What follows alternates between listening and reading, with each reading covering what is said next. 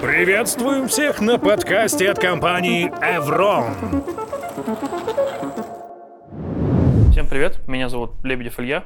Я сегодня буду вам рассказывать про а, всякое, что у меня болит в нашей отрасли. А, как обычно, хороший доклад я люблю начинать с проблемы. И сегодня у нас проблема максимально общая, генериковая, которую вообще решают в IT. А, мы поговорим про то, что в принципе, когда мы разрабатываем какой-то продукт, как бы мы ни старались, через несколько лет он превращается в труху и сборник костылей и всяких ужасных вещей. Мы как отрасль сделали огромное количество э, движений в сторону того, чтобы это побороть, но у нас не получается. И все еще, если проект развивается 5 лет, то ты приходишь, смотришь на его кодовую базу, и там все очень плохо. И никто не знает, что с этим делать. Все пытаются. И действительно, если посмотреть на типичные инженерные практики сейчас, сравнить их с типичными инженерными практиками 10 лет назад, это, в принципе, не так давно, то мы увидим, что мы кучу трудов сделали для того, чтобы стало лучше жить. А, теперь действительно почти в каждом коммерческом проекте народ пишет тесты. Теперь действительно почти в каждом коммерческом проекте есть CI. А, много где есть CD. Ну, в общем, стало сильно лучше жить. Если раньше а, про классные практики можно было бы только прочитать в книжке типа «Прагматичный программист», то теперь огромное количество этих практик есть в реальности, но внезапно этого не хватает. И все еще плохо с этим надо что-то делать, непонятно вообще что. На самом деле проблема еще хуже, потому что когда мы думаем о том, что э, с течением времени весь код, который мы делаем, превращается в труху, мы думаем об этом с позиции разработчика. С позиции руководителя или CTO все еще сложнее, потому что э, будучи руководителем IT-департамента, когда это чувак, который отвечает за э, весь, всю эти часть бизнеса целиком, то э, ты не можешь делать огромное количество вещей, и те вещи, которые, э, будучи разработчиком, ты можешь сделать, то тут, типа, эта проблема становится еще сложнее, потому что э, это превращается в стратегию непрямого управления или контроля, не помню как термин. И вместо того, чтобы решать какую-то проблему руками, как делает разработчик, тебе приходится придумывать правила для процессов, по которым будут созданы процессы, по которым будут работать все остальные. И это добавляет еще несколько уровней сложности. Вот. И что с этим делать, вообще совершенно непонятно. Несмотря на то, что, повторюсь, мы сделали огромный путь для того, чтобы нам лучше жилось. Давайте подумаем о том, как это порешать. Эм, отложим все менеджерские вещи, софт-скилловые, оставим только инженерные практики. Первое, что мне приходит в голову, э, после того, что мы сделали, и типа самый bottleneck сейчас, э, это сделать декомпозицию кода более стандартизованной и понятной, чтобы не было такого, что э, кто в лес, кто по дрова, у всех все свое. Хочу, чтобы все было как у хирургов или летчиков. Они просто действуют по чек-листу, и самолеты не падают. Почти. Эм, вот кажется, что в эту сторону нам нужно двигать, двигаться. И действительно, первое, что болит, это э, декомпозиция кода, потому что вроде как все разобрались с тестами, э, со стилем кода, со сложностями экспрессионов, ну и вот это вот все. Эм, давайте подумаем о том, какие вещи можно вот прямо сейчас взять и внедрить без долгих супер которые сделают жизнь лучше с декомпозицией и добавить туда стандартизации и понятности. Собственно, об этом я и буду рассказывать большую часть времени. Вот четыре пункта. А, по каждому из них мы сейчас пройдемся, и а, я немного расскажу, что я об этом думаю и как я бы это решал. Во-первых, первый пункт, самый главный, это нейминг. А, нейминг – это история про то, что нужно правильно именовать все, особенно функции, особенно выбирать глаголы в названиях функций, потому что обычно вокруг этого строится все название. И Эм, я предлагаю подумать немного больше над названием э, и конкретно для вашего проекта, для вашей команды создать какую-то спеку, которая позволит давать более понятные имена, и в этой спеке будет написано что-то подробнее, чем э, «давайте всему понятные имена». Эм, потом, поскольку одной спеки недостаточно, нам нужно какую-то штуку, которая будет автоматически проверять, что все работает. Эта штука обычно называется валидатор. У нас есть чудесный Flake 8, в котором есть плагины на все случаи жизни. И кажется, что э, стоит сесть и написать какой-то валидатор, который будет проверять выполнение вашей спеки. Для этого тоже можно придумать правила и сделать жизнь лучше. Эм, типа, этим можно сесть и заняться, и потратить на это какое-то время. Э, тогда у вас будет свой гайд, который прекрасно подходит именно под вашу предметную область, под вашу команду, под то, что, что там людям нравится и все такое. Проблема в том, что это занимает кучу времени. Э, никому не хочется тратить кучу времени на такие вещи, потому что можно потратить кучу времени на то, что принесет бабло бизнесу. Эм, поэтому можно взять чье-то решение. Например, мое. Так уж сложилось, что я совсем недавно э, сделал то, о чем я сейчас рассказываю. На слайдах есть пара ссылочек. Они же будут в комментах к видео, э, на которых, в которых в первых двух статьях, типа первые две ссылки – это статьи, в которых я описываю именно более подробный алгоритм нейминга для функций. Можно сделать то же самое для переменных и всего остального. Э, и там нечто более э, meaningful, понятное и четкое, чем просто давайте понятные названия. Вот. И к этому же есть я написал плагин для Flake, который проверяет некоторую часть тамошних правил. А, работает довольно здорово. У меня сейчас это крутится продакшн. Мне очень нравится, как получается. Предлагаю вам попробовать или хотя бы посмотреть и, отталкиваясь от этого, сделать что-то свое. Короче, нейминг – это то, чего все еще не хватает, потому что, опять же, большая часть людей научилась давать э, хорошие и понятные имена, но это все еще происходит по наитию, как искусство. Хочется, чтобы это было раз, два, три и готово. И это правда возможно. По ссылкам пример. Эм, это то, что уже добавит довольно много порядка в наш э, код и системности, и повторяемости в процесс его создания и поддержки. Давайте поедем дальше. Дальше говорим, поговорим про контракты. Э, контракты, точнее, разработка через контракты это, типа, незаслуженно, по моему мнению, нераспространенная практика в нашем питонячем мирке. Совершенно непонятно почему. Смысл в том, что когда вы пишете какой-то юнит кода, скажем, функцию, вы сразу определяете, каким контрактом э, должен следовать тот, кто ее использует, и какие границы применимости у этой функции есть. Э, вот настолько простые правила. Все должно быть хорошо. Э, Короче, эта вещь позволяет сильно лучше э, описать и вложить какую-то метаинформацию, которая обычно живет у автора в голове, э, прям в код сделать ее совершенно явной и понятной.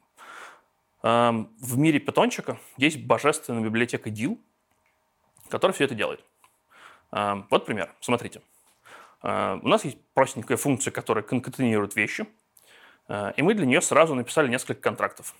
На, типа в котором эти контракты пишутся до реализации самой функции, и они описывают то, как функция работает. Если грубо к этому подходить, то это тесты, но на самом деле не совсем. Это именно контракты, то есть это э, лимиты на аргументы или на результат работы функции, или инварианты, или что-то еще. В общем, э, вещь, которая более явно показывает то, как работает эта функция. Нам не обязательно читать весь код, достаточно глянуть на эти э, контракты. Как видите, пока еще в современном состоянии. Э, у этого довольно многословный синтаксис, это выглядит не супер классно, но э, на дворе всего лишь 2021. В 2031 будет сильно лучше. Э, но пользу это уже сейчас приносит. Дил под капотом берет контракты и использует статический анализ для того, чтобы проверить выполнение некоторых из них. И в рантайме он тоже проверяет, что они выполняются, иначе он выкидывает exception. Это очень классно и очень полезно, потому что делает неявное поведение, неявные ошибки явными. Потому что если раньше код вел себя не так, как вы думаете, но обычно эти ошибки наслаиваются на другие какие-то ошибки, и в итоге получается какое-то пригодное поведение, которое на первый взгляд похоже на правду. То теперь такого не получится. И теперь у вас вылезет exception. Если вы думаете, думали, что результат больше нуля, он будет меньше нуля. Например. Вот. А, это на первый взгляд страшновато, но вообще говоря, это довольно здорово. И это та вещь, которая снова позволит нам сделать наши, наши кусочки кода, которые мы пишем, сильно более четкими и понятными, а, сильно более понятными правилами игры. Я считаю, что это очень здорово, и мне, как человек, который пишет код, а, поддерживает код чужих людей, развивает его и вот это все, очень часто такого не хватает. С контрактами разобрались, deal, класс, поехали дальше. А, дальше у нас чистые функции. Это вещи, которые, по моему опыту, знает большее количество людей, но все еще незаслуженно редко используют в реальности. Э, чистые функции — это э, такие функции, которые детерминированы, и результат работы которых зависит только от их аргументов, и у них нет сайд-эффектов. Короче, если коротко, то э, это функция, у которой результат всегда зависит только от ее аргументов, и они не делают ничего, кроме того, как что ретурнит что-то. Короче, сферическая функция в вакууме, которая никак ни с чем не связана, кроме как через аргументы. Э, это очень-очень крутой подход, э, идея, которая несет за собой кучу-кучу-кучу профитов. Э, эти функции легче тестировать. Эти функции можно э, кэшировать их результат автоматически. Для этих функций можно их выполнять параллельно, если мы знаем, что и то, и другое чистое, потому что нет никаких сайд-эффектов. И все такое. Но, естественно, это накладывает определенные ограничения, потому что мы не можем не в сеть сходить, не залогировать что-нибудь. Ну, вы понимаете. Но такое все равно довольно часто происходит. И вот бы был способ явным образом показать, что эта функция чистая. И ах да, этот способ есть. Он все еще... Эм, он, он тоже есть в пакете deal. Эм, и первое, что я предлагаю сделать в контексте чистых функций, это просто познакомиться с этим определением э, и познакомить свою команду с ним, чтобы просто все, этот термин э, был в голове у всех ваших коллег. И да, в deal есть декоратор deal pure, который именно это обозначает и даже под капотом что-то там проверяет, что функция не ходит в сеть, что функция ничего не принтит, ну еще какие-то вещи, которые точно делают функцию грязной. Эм, опять же, в чем прикол? Прикол не в том, что за нас deal будет какие-то проверки делать. Прикол в том, что мы повесили этот декоратор, и он добавляет семантики и совершенно четкого значения нашему коду, э, кусочку кода, функции. Что вот именно этот кусочек, он чистый. Что это значит? Это значит, что он безопасный, что там нет каких-то хитростей, от него не стоит ждать э, каких-то подводных камней. Довольно очевидно, что чем таких чистых функций больше, тем лучше, потому что этот код легче читать и легче поддерживать. Есть э, другая библиотека, которую уже я написал. Она проверяет, что функция является чистой э, с помощью статического анализа по сильно более жестким критериям, э, отсекая различные спорные случаи, и если мистер Пропер считает, что функция чистая, то она, скорее всего, действительно чистая. То есть, э, по мнению этой библиотеки, для чистых функций запрещено использовать self и this. Естественно, нельзя мутировать аргументы, э, нельзя использовать джанговые кварисеты, потому что один, одно неверное движение, и вы сходили в базу данных, ну и так далее. В общем, очень много происходит дополнительных проверок, которые позволяют сказать, что функции чистые. И если deal pure делает базовые проверки, которые скорее не позволяют нам сказать, что функция является грязной, когда она является чистой, то тут наоборот. Тут мы отсекаем кучу чистых функций и оставляем их сабсет, которые точно являются чистыми. Вот, поэтому если вдруг вы решите а, упороться чуть более сильно по этому, то можете попробовать этот пакет. Он, например, проверяет, что все функции, которые вызываются в функции, которые мы проверяем на чистоту, тоже чистые. Если не являются, то он считает и эту функцию нечистой. Ну, короче, там много дополнительных вещей. Эм, наконец, если функция чистая, то ее супер просто тестировать. Ну, то есть все ААА становится не нужно, и тест превращается просто в одну строчку. Вызов функции с аргументами равно-равно результату, ассерт, бум, готово. Засунули аргументы и результат фикстуры, и все. Ну, то есть очень просто. В PyTest бахнул параметрайз, 10 раз протестировал с разными аргументами. Муа. Очень просто, очень здорово. Э, но про тесты мы чуть подальше поговорим. Там есть еще несколько хитростей. Ну и, наконец, э, перед этим мы говорили про нейминг. Э, и если по названию функции кажется, что функция чистая, например, функция оперирует с данными. Она называется как-нибудь там merge, что-нибудь там. Типа берет два куска данных, что-то их лепит и получает какой-то третий. Какой-нибудь morph, transform или что-нибудь такое – то по названию этой функции можно изначально предположить, что она чистая. И такую проверку можно сделать. И это будет заставлять нас делать функции чистыми, которые по логике нужно сделать чистыми. Это супер здорово. Э, советую вам хотя бы посмотреть на этот концепт. Эм, он реализован в плагине, о котором я говорил пару слайдов назад. Эм, ну и, наконец, можно довольно сильно упороться по всей этой истории с чистыми функциями, как, в принципе, с любым инструментом, и вам станет трудно жить.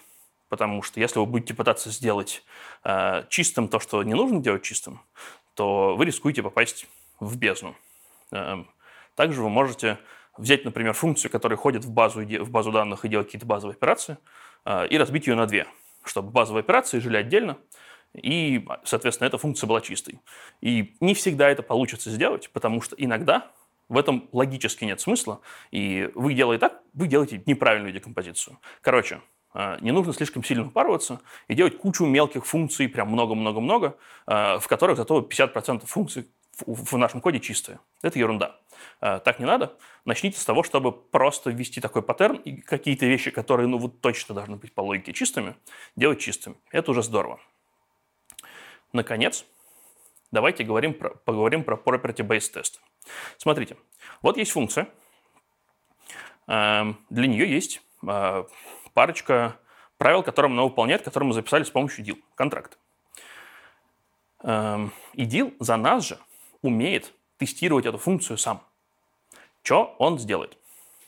Он, исходя из аннотации типов, которые есть у этой функции, э, сгенерирует рандомные данные. С помощью библиотеки, которая называется гипотеза, о ней чуть попозже, в общем, сегодня не буду очень мало говорить, потому что она заслуживает отдельного курса лекций.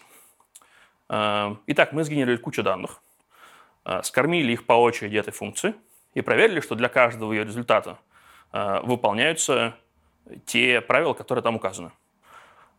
Вот настолько тупые тесты, которые, как видно на слайде, пишутся в одну строчку. То есть для этого не нужно делать абсолютно ничего. Нужно просто написать нормальный код, поставить ему контракты, аннотации типов, и все еще одна строчка в, в тестах, и, и у вас есть тесты на эту функцию. Естественно, они не суперские. Естественно, они проверяют не все. Но как э, штуку, которая делает 80% работы за 20% усилий, муа, очень советую. Мы поговорили про четыре пункта, про которые я хотел сказать, э, и пришли к тому, что нужно подумать про нейминг более подробно э, и составить какой-то гайд. Нужно использовать deal, нужно думать про чистые функции – и соответствующим образом помечать их в коде. На самом деле я рассказывал про декоратор Pure и про мистера Пропер. Вы можете свой декоратор написать, который будет делать что-то свое, или, в принципе, ничего не делать, просто нести семантическое значение, это тоже ок. Э, ну и, наконец, раз уж вы используете dir, deal, если вы используете deal, то напишите вот эти вот базовые тесты. Скорее всего, они принесут вам профит.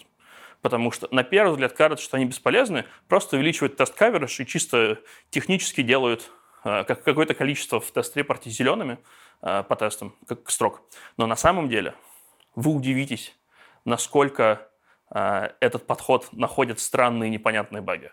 И насколько базовый простой код может, можно уничтожить, подав ему на вход какую-то странную, очень длинную строку или строку с спецсимволами или что-то такое.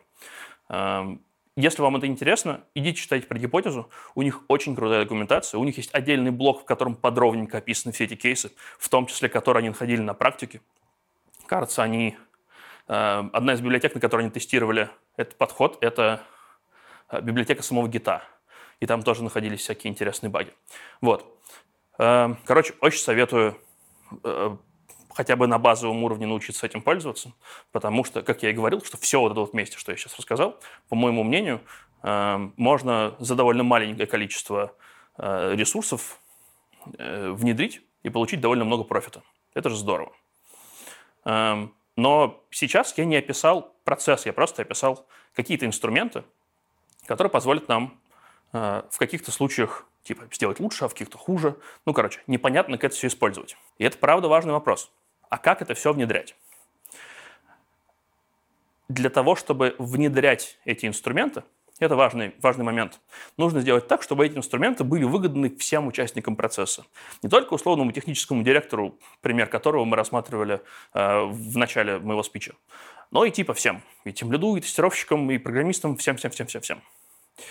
Эм, для этого можно, ну, типа, придумать свое решение. Эм, я для этого использую разработку сверху вниз.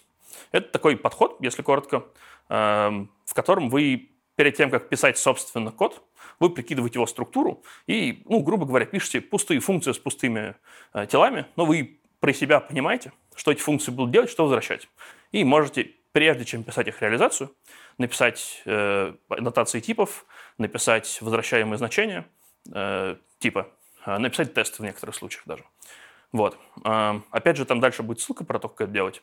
Но общий сетап такой. И в какой-то момент, когда вы э, пишете ваш код, еще до того, как вы приступили к мясу, э, вы, у вас есть вот такой вот код. Типа есть парочка функций. Э, это реальный пример. У нас есть описание, которое живет в нашей системе, и описание, которое живет на eBay. И они немного разные, потому что там используется разное форматирование.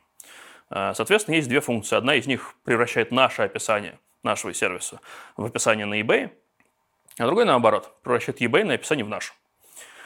И вот мы, проектируя сверху вниз какую-то фичу, которая, в рамках которой мы эти две функции пишем, вот такой вот код я написал. Прежде чем их реализовывать, эм, у меня появились вот такие четыре строчки. Я уже точно знаю, что эти функции будут делать. И одним из этапов проектирования у меня стоит в чек-листе пунктик подумать о том, какие функции являются чистыми. И немного подумав, я понимаю, что обе эти функции чистые. Бум! Бахнул туда э, соответствующий декоратор, и теперь у меня есть какое-то количество проверок в фронтайме, какое-то количество проверок статических, и главное, семантик в коде. Мы же изначально все это говорили про декомпозицию. Вот вам очень здоровский э, пример того, что это на самом деле происходит. Потом я сижу еще немного думаю, а какие бы простенькие meaningful контракты мне добавить к этой функции. И нахожу несколько довольно типа, базовых примеров, завязанных на бизнес-логику. Э, ну, типа на то, что в одном, э, в одном тексте один формат, в другом другой формат. Вот парочка очень-очень простых примеров. Э, можно, наверное, еще что-то написать, но я для демонстрации ограничусь вот этими двумя контрактами по одному на функцию. Эм, после этого, как мы уже в предыдущих пунктах видели, можно автоматом написать тесты на каждую из этих функций, которые будут проверять выполнение этих контрактов. Можно даже научить гипотезу сканировать да не любые строки, а вот строки в тех форматах, которые там должны быть. Там с BR, там с новыми строками, там еще какие-нибудь. Ну, в общем, э, можно что-то придумать интересного. Эм, но в этот момент, когда я думаю о том, об этих функциях, о том, какие у них контракты, какие у них правила, мне в голову приходит еще, один, еще одно утверждение. Э, эти две функции – это типа довольно дефолтный паттерн, который часто встречается. Encode, decode пара. Это значит, что если взять любую строку, сначала провести ее через энкодер, потом результат провести через декодер, то в результате всегда должна получиться исходная строка. Если это не так, то это баг. Поэтому, поняв это, э, я иду и пишу отдельный тест на это дело. Э, опять же, еще до того, как реализуете функции. Выглядит он вот так.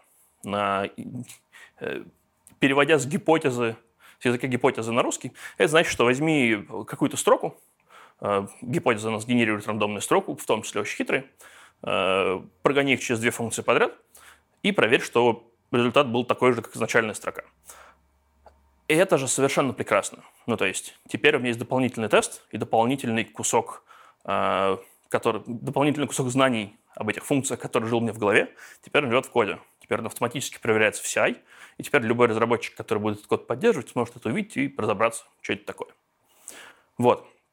Эм, и таким образом у нас появляется возможность сделать те инструменты, о которых я говорил до этого, частью рабочего процесса, которые выгодны, как я и говорил до этого, всем ее участникам.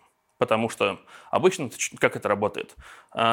Руководителям, менеджерам выгодно внедрять всякие новые прикольные штуки, а программистам нет, потому что программисты считают, иногда это правда, иногда нет, что как бы какой-то новый инструмент отвлекает меня от написания кода. В свое время я очень много такого слышал про тесты. Я мог бы еще одну фичу сделать, а я вместо этого пишу тесты для первой. Что за ерунда? Не имеет же смысла, правда? Нет, неправда. Вот. И теперь у меня есть подход, который мне позволяет не то чтобы сильно включая голову, я же действую по четкому алгоритму. У меня всегда, когда я реализую какую-то фичу, э, есть план, я ему следую. Вот. Э, и это мне выгодно, потому что писать все эти контракты, э, тесты и все такое, это мне же самому пригодится, когда я через 5 минут буду эти функции реализовывать. Разве это не прекрасно? я не только выкладываю огромное количество контекста а, в код, это еще и мне самому, как разработчику, сильно упрощает жизнь, потому что я же буду реализовывать эти функции через 5 минут, они только выглядят очень простыми. Под капотом там, конечно же, кромешный ад и очень много ифов, и всегда можно упороться и что-нибудь сделать неправильно. Я написал буквально на 5 строчек больше, чем если бы написал пустые дефы, и уже получил огромное количество профита. Разве это не божественно? Эм, это ссылочка на детальную статью про а, проектирование сверху вниз, если захотите почитать, you're welcome. Вот такой набор вещей я вам писал. Эм, теперь давайте подумаем о том, а, почему он может не работать. На самом деле, эм, все эти аргументы, которые вы сейчас увидите, я их слышал от реальных людей, эм, было очень интересно. Начнем с первых э, четырех. Они плюс-минус про одно и то же. Про то, что это какая-то ненужная фигня, со мной и так все в порядке, у нас классная команда, и все хорошо. Не исключено, что ваша команда классная, вы хорошие профессионалы, но это не отменяет того, что нам нужно дальше двигаться в процессе э, стандартизации и понимания того, как правильно писать код, потому что вспомните глобальную проблему, которую я описывал в самом начале. Она никуда не девается ни для одной команды, даже для самой крутой. Все эти проблемы остаются. И для вашей тоже. Поэтому, несмотря на то, что у вас может быть все очень здорово, и вы классные, я в этом не сомневаюсь, правда, вам имеет смысл хотя бы подумать о том, чтобы это внедрить, потому что, возможно, потратив на это совсем немного э, маны, вы получите довольно много профита. Разве это не здорово? Наконец, вот это уже интересный, интересный аргумент. Он про то, что э, а ведь действительно я, когда трачу на все на это время, э, я мог бы просто быстрее фичу закончить, э, и у нее было бы то же самое – Типа, она бы работала, просто я потратил на час меньше. Зачем мне тратить еще один час, условный час, на то, чтобы совершить какие-то дополнительные действия. И ответ здесь ровно такой же, как и зачем писать тесты, зачем писать аннотации типов, зачем давать нормальные названия переменным и все такое. Эм, это сильно экономит время при поддержке, а это значит, что в итоге вы не тратите время, а зарабатываете его. Потому что э, те полчаса, которые вы потратите вот на всю вот эту вот ерунду, ерундистику, вы окупите в течение следующей недели, когда вам придется что-то дорабатывать в фичи, исправлять баг или что-то такое. Потому что вы уже успеете переключить себе контекст, э, и иногда сложно сразу въехать в сложную бизнес-логику, а тут вам, вы сами себе оставили кучу подсказок. И, и типа, это я говорю про случай через неделю, э, стоит ли говорить про то, что будет через полгода или через год. Вот. Э, еще один очень важный point, потому что он, в отличие от остальных, максимально правдив, на мой взгляд, в этом списке. Он про то, что много маленьких функций писать плохо. И это действительно так. Если вы слишком сильно упарываете то, о чем я раньше говорил, потому чтобы типа, на как можно меньшие кусочки все разбить э, и сделать половину функций чистыми, э, то у вас появляются монстры, которых не должно существовать, и вы начинаете хавать очень странные проблемы. Ну, и типа, этим просто не надо заниматься, и как с любой, абсолютно любой практикой, не нужно слишком сильно упарываться по чему бы то ни было, в том числе этому. Поэтому действительно, много маленьких функций – это плохо, но это не значит, что э, все инструменты, которые я вам сейчас рассказал, это ерунда. Э, собственно, на этом критика, которую мне удалось выбить из тех вещей, которые я сейчас использую, заканчивается. Ну, типа, я просто других валидных аргументов не слышал. Э, поэтому на этом я закончу с этим блоком. И мы перейдем к резюме. Пожалуйста, пользуйтесь всеми этими вещами, не забивайте. Э, и делайте так, чтобы ваш проект работал лучше. Сейчас будет немного патетичный поинт. Он про то, что это нужно не только вашему проекту, хотя ему, конечно, в первую очередь, но и всей отрасли в целом. Потому что, делая свой проект лучше, вы делаете профессиональнее всю нашу отрасль, всех людей, которые занимаются разработкой. И это же совершенно прекрасно.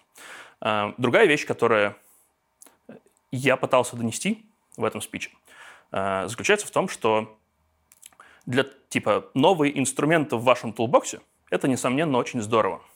Но этого недостаточно, чтобы сделать код лучше, продукт круче. Для этого эти инструменты нужно внедрить, вставить процесс, сделать так, чтобы все понимали, зачем это нужно. Короче, для этого нужно сильно большая спайка э, разных вещей, в том числе коммуникации, э, команды и всего такого. Поэтому эм, на этом примере я постарался показать, что для того, чтобы внедрить что-то новое, недостаточно просто прийти и сказать, эй, ребята, вот смотрите, я посмотрел доклад, в котором есть классная штука, давайте ее использовать. Для этого нужно проделать больше работы для того, чтобы эта штука завелась. Надеюсь, вам было полезно. Спасибо, что посмотрели мой доклад. Если у вас есть какие-то вопросы, напишите их, потому что мне интересно и поотвечать на вопросы, и узнать, что я рассказал полную ерунду. К слову об этом. Это ссылка на те слайды, которые сейчас были, можете покликать по всем ссылочкам. А, это ссылка на мой Facebook. Можете прийти ко мне в Facebook и прям в личных сообщениях написать, что я не прав. Я буду очень недоволен. Спасибо. Это был подкаст от компании Evron. Подписывайтесь и следите за нами на всех стриминговых площадках.